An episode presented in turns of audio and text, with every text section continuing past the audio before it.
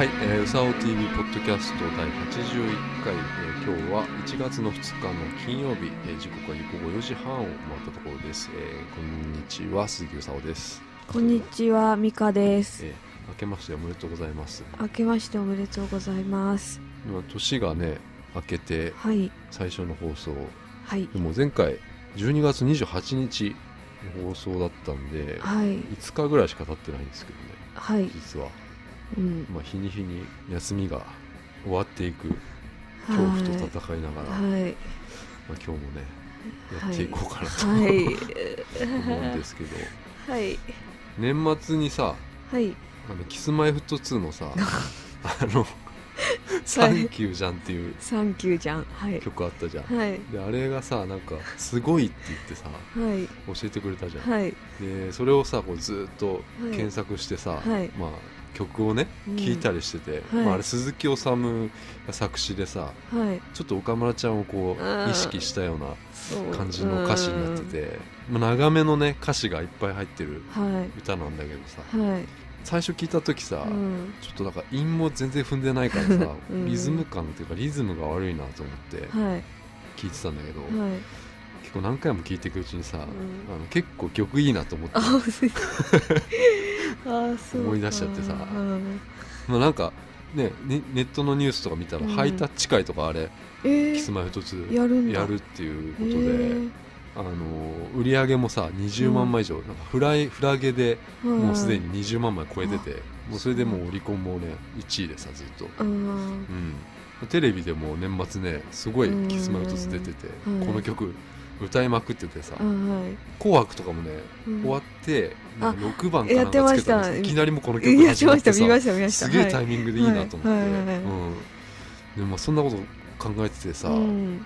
元旦？あ31日か。うん。夢でさ「い。サンキューじゃん」の CD をさ大量に買ってる夢見ちゃってさその CD で部屋がどんどん圧迫されていく夢でさもうなんかついに特典付きの CD がさこう夢までうん。犯し始めちゃってさ、うん、へえそう。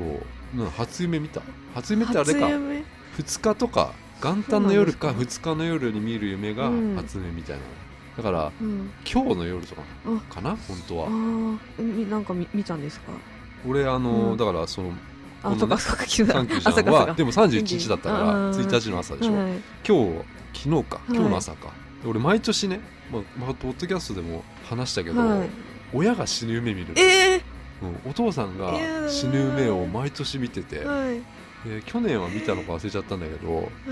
今年はねあのお父さんが出てきてはい。今年はなんか親が離婚する夢見て、うん、あれ？お父さんとお母さんが離婚する夢見てえでお父さんが実家を出ていくっていう、うん。多分どっかに部屋借りて出ていくっていう夢を見て、うん。えで俺なんかめちゃくちゃ泣いてんねん。うん。泣いてて。でもなんかお父さんがその寅さんの格好してる。風天の寅さん、うん。でもうそのまま玄関から出ていくっていうやつで俺がそれをちょっと追っかけてって、なんか抱き抱き合うの、うん。こんなことないんだけど、うんうん。うん親とさ、はい。うん。でううちのお父さんが俺にうん。ずっと愛してるって言ってるの、そういう夢みたい、うん、どうどうですか？見ましたえ夢？夢はあんま見ない。覚えてないか。覚えてないですね。お覚えとくようにします。じゃつけといた方がいいよ夢の日記をああ夢に聞きうん、まあまあうん。今日は新年最初の放送ということでね。でもうん。楽曲の紹介もありますよ、はい。ってことで、えー本編聞いてください。どうぞ。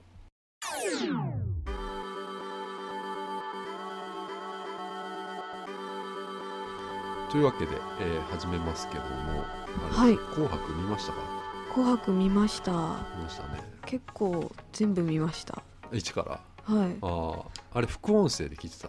あき聞いてないです。副音声バナナマンだったんだけあどね。ーなんかいましたねなんかね会場に。しゃはい。歌ってる最中も喋ってて。あそうなんですか。あちょっとそれ面白そうですね。そうそうそう。だからあんまりその歌をはい。ちゃんと聞けないけど、はい。まあ喋っちゃってるからさ。でも面白かったよ。あうん。私録画したんでじゃああ聞けるかな。副音声も副音声聞けないんじゃん。聞けないか。あそっか。どうなんだろうね中森明菜。あれすごかったよ俺。見た時さはい。二度見しちゃった俺、はい。あれ出るって言われてなかったよね。あなんか直前みたいな。直前なんだよね、うん。でもなんかほんと昔の映像流してるのかと思ってさ、あー髪型とかマイケル・ジャクソンみたいになって。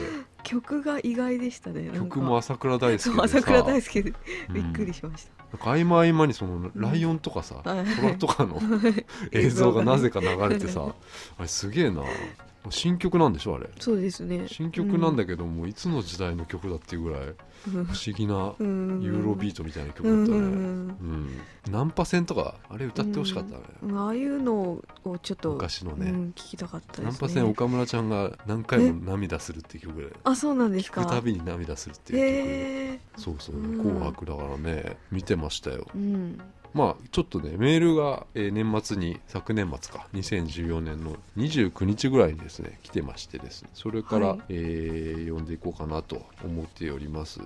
えー、うさおさんそして美香さんはじめまして、はい。都内の美大に通うあさみと申します。あさみさんかまみさんかちょっと漢字があれだったんで、あさみさんではい。読みますね。はい、はい、どうぞ。えー、2014年もそろそろ終わりますね。はい。毎回就活の焦りと戦いながら楽しく聞かせていただいています、はい。就活ね。うん、はい。どうぞ、昨年までの年末は何も考えていなかったと言いますか、うん。とても楽しいものでした。何かを抱えながら年を越すというのは嫌なものですね。うん。今回2014年の10曲をお話しされていましたが、うん。桑田佳祐さんのラジオで毎年行っている今年の邦楽ベスト20はご存知ですか、うん。桑田さんぐらいのアーティストが今の音楽をどう思うかが気になって、毎年楽しみにしています。よかったらご覧ください。うん。それでは来年も配信楽しみにしています。ねありがとうございます。ありがとうございます。美香さんの名前も入ってますよ。あーありがたや、えーはいありがとうございます。ね、桑田佳祐の選ぶ2014年邦楽ベスト20東京 FM で番組やってて優しい夜遊びみたいなそんな番組だったんだけど、はい。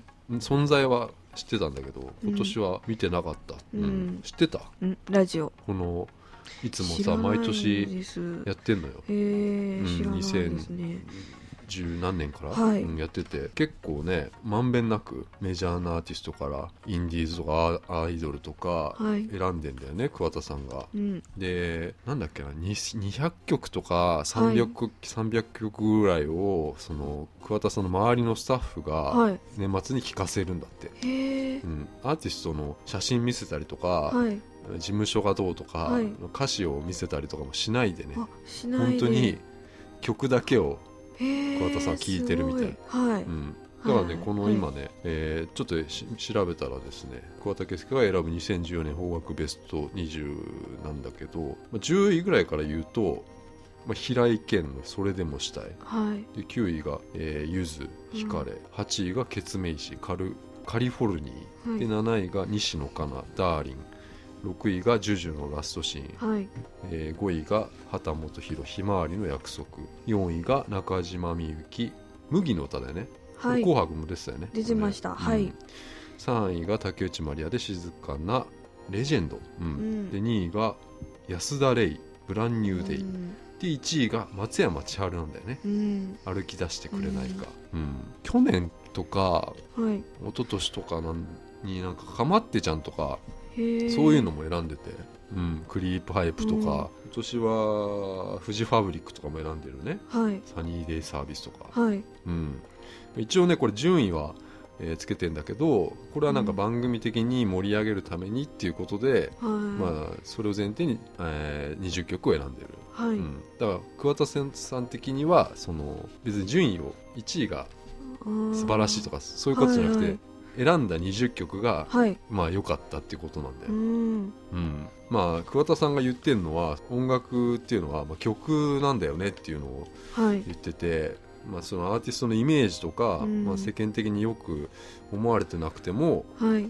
まあ、今この今自分がこの曲が良いと思ったら、い。まあ、それはそれが良い曲であるっていうことをまあ言ってて例えば、まあ、この中で言うと、はい。まあね西野カナとかさ、はい去年とかにも選んでんのよ、えー西野カナを。はい。ね西野カナってさ、はい。あのー聞いてることがさはい。なんか言うとさ人にさ、音楽をそんなにこう聞いてないっていうはい。思われるさ、はい。可能性あるでしょ、はいだこれはまあねファファッション的な部分なんだけどさ、はいはい。あていうかさ、まあ、好きなアーティストをさ誰って言われるの一番困らない？ああ困りますよね。ね、はい、相手のことすごい考えちゃうよね、はい考えます。はい。だからさはい。なんかこの人のその見てくれうん。だったらさ多分岡村ちゃんとか知らないよなとかあーさ、はい。うん。うん。そうなるとさ、ね。岡村ちゃんから説明しなきゃいけないじゃん、はいはい。それがもう面倒くさいんだよね、うん面倒くさい、うん。はい。そういうのはあるよねまあに西野カナね、うん。西野カナってさでも人気はさもう世間的にはもうものすごく一般的な人気じゃないですか、はい。で要はさ批判してる人よりもうん。共感してる人のがうんうん圧倒的に多はい。いよね、はい。だからとなるとさもう先週も言ったけどこうファンしか聞いてない状態がうん生まれてきて、うん西野カナのその音楽的な、うんね、どこが優れているのかっていうのも誰も言わなくなるし、はい。多分分かんないと思うんだよね、うん。だから桑田さんがこういうふうにさ、うん。することっていうのはすごい価値があるのかなと思ったんだよね。あそうですね、ちなみに桑田さんはね西野カナのことはね、毎年そのはい。歌がうまいっていうのあ言ってる、ーうん、でもさ一方この2位の安田レイとかうん。知らないんだよねちょっと存じておりません。全然名前もやっぱ曲も聞いたことないんだけど、うん安田レイとか、ね、そういうのも選んでて聞いたんだけどはい。なんかね個人的にはあ5時のチャイムになりました。また。はい。なんかね 安田レイがそのすごいねしっかりしているっていう印象しか、まあ、残んなかったんだけど、はい。ただこの安田レイさんがなんかなんか5今時日今日でかくないですか？チャイム。チャイムでかい。はい。なんかすごいでかくないですか？怖っ。じゃあ近くなんじゃない？場所えいつも？いや場所どこだろうね。ああ止まった。あでも中途半端に止まったな、あ怖っ、うん。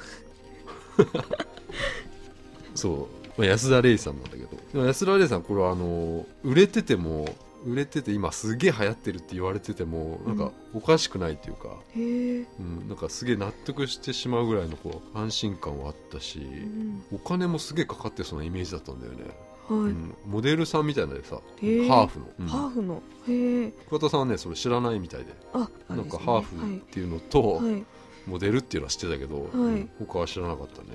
なんかねそのすごいねはい結構細かいこととか、はうん、俺だったらこうしないみたいなこととか、でもなんでこここうしたんだろうねうん。みたいなこととかこれ本人に聞いてみたいねとかうん。結構ねドリカムとか入ってるじゃんこれ。あはい。ドリカムの時も言っててベースのサビの時にこのベースがはい。なんでこここういう長くしたのかなとか、はい。中村君に聞いてみたいなみたいなこと言ってたりしたね。桑田さんがさこれやってる意味がさうん。機材がどうとかここのアレンジがどうとかねうん。ちょっと違うんじゃないかなって思うんだけど、はい。でもいい曲だよねっていうなんかそういううん。器のね、はい。でかさをねあー。感じましたよね。まあそんな感じなんですけどね。まあメールありがとうございました。ありがとうございます。というわけで、えー今年も、まあ、昨年から引き続きアーティスト紹介、えー楽曲紹介もやっていきます、えー今日はですね曲がり角っていう女の子4人組のバンドを紹介しようと思います、えーまずはちょっと1曲聴いてください。どうぞ。時に気を持って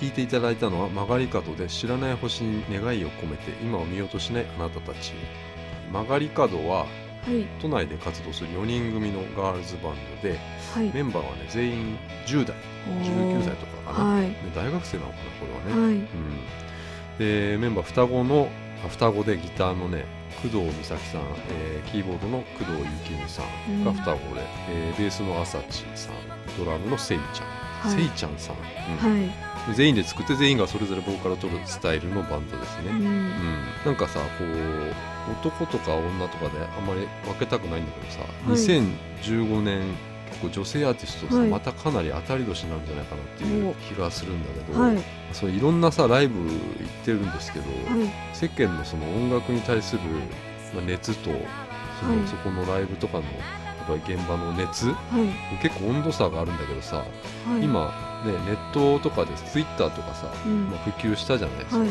で、まあ、それ人人がね見た人が広めるでしょ。うん。でその行為ってさ結構はい。何年も前からあったじゃないですか、はい。でもねこれ俺の完全な意見なんだけど、はい。女性アーティストの方がは広がりやすいんだよね、いへえなんか広,、広げやすいというか手に取りやすいの、うん、へえなんか男性がこの女性のさ、えー女性をその可愛いとか思ってさ、うん。フォローしたりすることってさ結構当然じゃないですか、うん。でこれ最初にさ美香さんに聞かせた時にさはい。可愛いって言ったじゃん。かわい。いはい。ね。でもこの可愛いっていうのはさ、うん。すごく漠然としてんだけどさはい。結構いろんなこう今さエンターテインメントがうん。細分化されてんだよね、はで例えば音楽にしても映画にしてもい。なんか面白いこといっぱいあるじゃない、はい。ネットとかでさ、はい。だからその中でもさこう漠然とはありながらそのうん。いわゆるファーストインプレッションで可愛いって思われることの方がすごく強いような武武器になるようない気がするんだけど、はね最初に聞かせた時可愛いって言ったから、あこういうやっぱりねうん。見方、うん。思われ方するのもやっぱり必要なんじゃないかなとは思ったんですけどね、うん。うんで曲がり角ねもちろん曲とかキャッチーだし、うん。サビのメロディーとか覚えやすくて、うん。本当にその手に取りやすいなとうん。思ったんだよね。そうですね。はい。うん。まあね今うん。特に分かりやすいものがさ共感を得やすい、うん。まあ、変われていく時代だから、ちょうどねすごいいいんじゃないかなとうん。思ったんだよね。うん。うん。で今さ音楽聴いてもらえる場所うんとか、まあ、探す場所ってもう実はすごい少ないと思ってるんだよね。はい例えば YouTube とかあるけど、はい。実際あれってはい。案外聞いてもらえないような気がしてさ、はい。うん、でっていうのは、まあ、与えられたものに対してみんなこう結構すごい反応するんだけど、はい。あの実態がわからないものに対しては、はい。すごく嫌悪感を抱いたりするの。はい。わかるかな？例えばさ、ね、YouTube でうん。有名な人の動画とか、はい。そういうのに対してはすごいこう反応する、はいはい。だけど全然知らない人とか、うん。うん聞いたこともないものに対しては、何の反応も示さないっていうか、はい。うん、結構冷たいような気がするんだよね、うん、だからね結構曲がり角とかはライブうん。すごい重要だなと思って続けることがさ、はい、ううん。ん、だから、ね、このポッドキャストとかももしね聞いてる方いたらねその、まあ、彼女たちをフォローしてあげたり、うん。えーしてください、うん、まあねそんな彼女たちの2016年の6月に出たこの初の EPA「曲がり角曲がったら」うん。っていうのがあるんですけどもこれがねもう3日3回のライブで200枚を売り上げたっていうことで結構すごいですよ。ね、はい。うん、で当初そのライブハウスでしか手に入らなかったんですけども今はその「おととい」っていうそのウェブサイトでえ購入デジタルのやつはうん。購入できるようになってます。でそれにはあの PDF のデジタルブックレットうん。がついてて、まあ、アーシャとか、まあはい。手書きの歌詞みたいなのがうん。入ってたりしました、うん。うん、というわけで、えー曲がり角の今後のライブスケジュールです。美香さんどうぞ。はい。1月7日水曜日、新宿レッドクロスにて、えーよろしく2015年、初夢はゆうたろうお兄さん。明けましておめでとうござい曲がり角。はい出演は曲がり角。ゆゆん。ゆわがままカレッジ、うん。稲荷直文、えーリコチェットマイガール、えーオープンが18時半30分、うん。スタートが19時と。19時、うん、はい。ゆうゆうは前も紹介したんだけどね楽曲とかもね、はい。うん、ちなみに俺このレッドクロスの1月7日のやつこれ俺行きますよ。あ。ええ新年一発目のライブはこれですね、お。なんかもし誰か見かけたら声かけてくださいよ、うん。はい。えーということで今週は4人組ガールズバンドの曲がり角の紹介でした。はい、えーエンディングなんですけども。ね年末じゃないですか。はい。年もう今末さ年末じゃねえや。年明けなんですけども、はい。年明けたわけなんですけど。今エンディングの部分のね、はい。トークが全部消えたよね まあもう一回話すのはちょっとあれなんだけど、まあ、ちょっと病院の話をしてたからさ、はい。一個言うとはい。俺高須クリニック行ったの言ったっけ？知ってる？言ってないっけ？いえ知らないです。俺高須クリニック行ったのよ。なんはい何しに？はい。いやあのねほくろを取ったのよ。はいはい。ほくろをさ、はいはい。もうあ1年半ぐらい前か、はいうん。はい。で高須クリニックって整形するとこだよねあれね、うん、そうですよねもちろん行ったことはないよね。ないですね。ないです。はい。あの赤坂にあってまあねでも女性いっぱいいるんだよね。うんうん、で待合室とかもオープンでさはい。この人どこ何をするんだろうなっていうのを、うん。でみんな女性よもちろん、うんでやっぱ歯をねうん。白くしたりとか、あのそういう人もいたりすると思うんだけどはい本当にねどうこうこの人は整形するのかなっていうのを考えたりするのがうん。面白かったんですけど、ね。うん。俺はうん。とにかくもう黒取っただけなんですけど、うん。なんで高須クリニックを選んだんですか？やっぱ名前じゃない。名前。うん。だってうん。なんかさ、もうどこで撮っても多分一緒だと思うんだけど、うん。黒状況なんてさ、はなんか大きさとかでいうん。金額が決まるんだよね、で5万なのか3万なのかみたいな、うん。レーザーでさ、うん撮るんだけど、うん。まあ、痛くはないんだ全う然、うん。ん。まあ麻酔をするんだけどさ、うん。麻酔もその別に注射だったっけな、うん。注射を打つんだけど別に痛くはなかったんだけど、うん。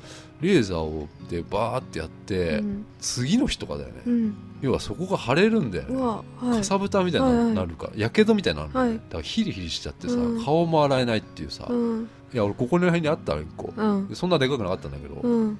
ちょっとやってみようと思って、うんなんかネタになるかなと思って、うん。うん。で撮ったと、ううん。んもう綺麗に撮れたよ。全然撮れない人もいるみたいだけうど。ね、ん。うん。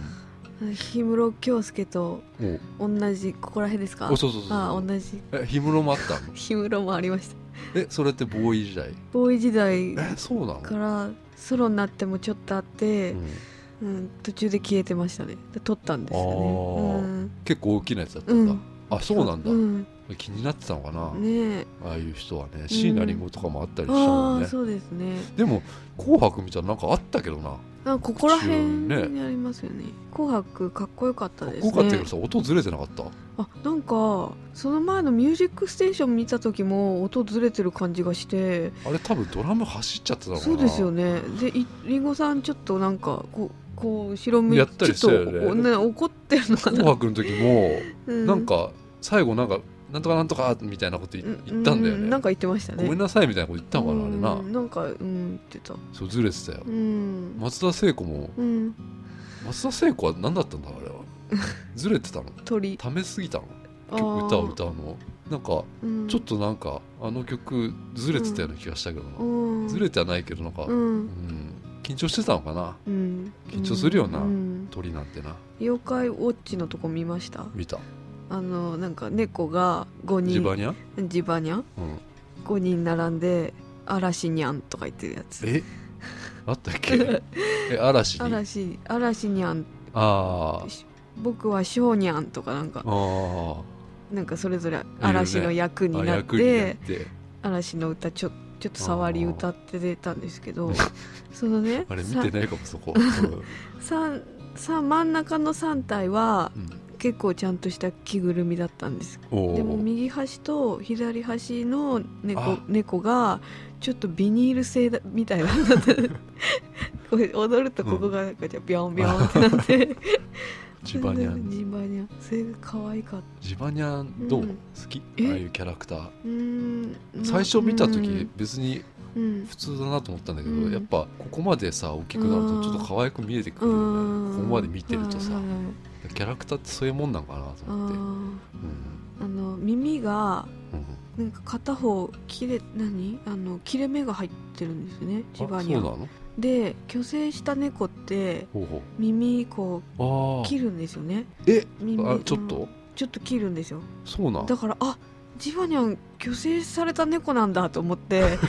で ちょっとインタインターネットで調べたら違っあ違う。違ってただなんかそのなんだ？ジバニャンはあの引かれ引かれたんですよね？車かなんかに。あれ違う？俺でも妖怪ウォッチ見てないから私も私も見てないんですけど自爆自爆霊霊なんですよ。ね。そそれの事故に遭った時に耳が欠けたって書いてあったから、ああー違うんだと思ってあでも分かんないよ。そういうね、うん。そのあれレベル5っていうねえ？会社。レベル5っていうんですか？会社が、うん。まあ、作ったんだへけー。どドラクエとかさ、うん。今作ってる、うん。この有名な福岡の会社よ。うん、へえそこがヒットメーカーだから。うん。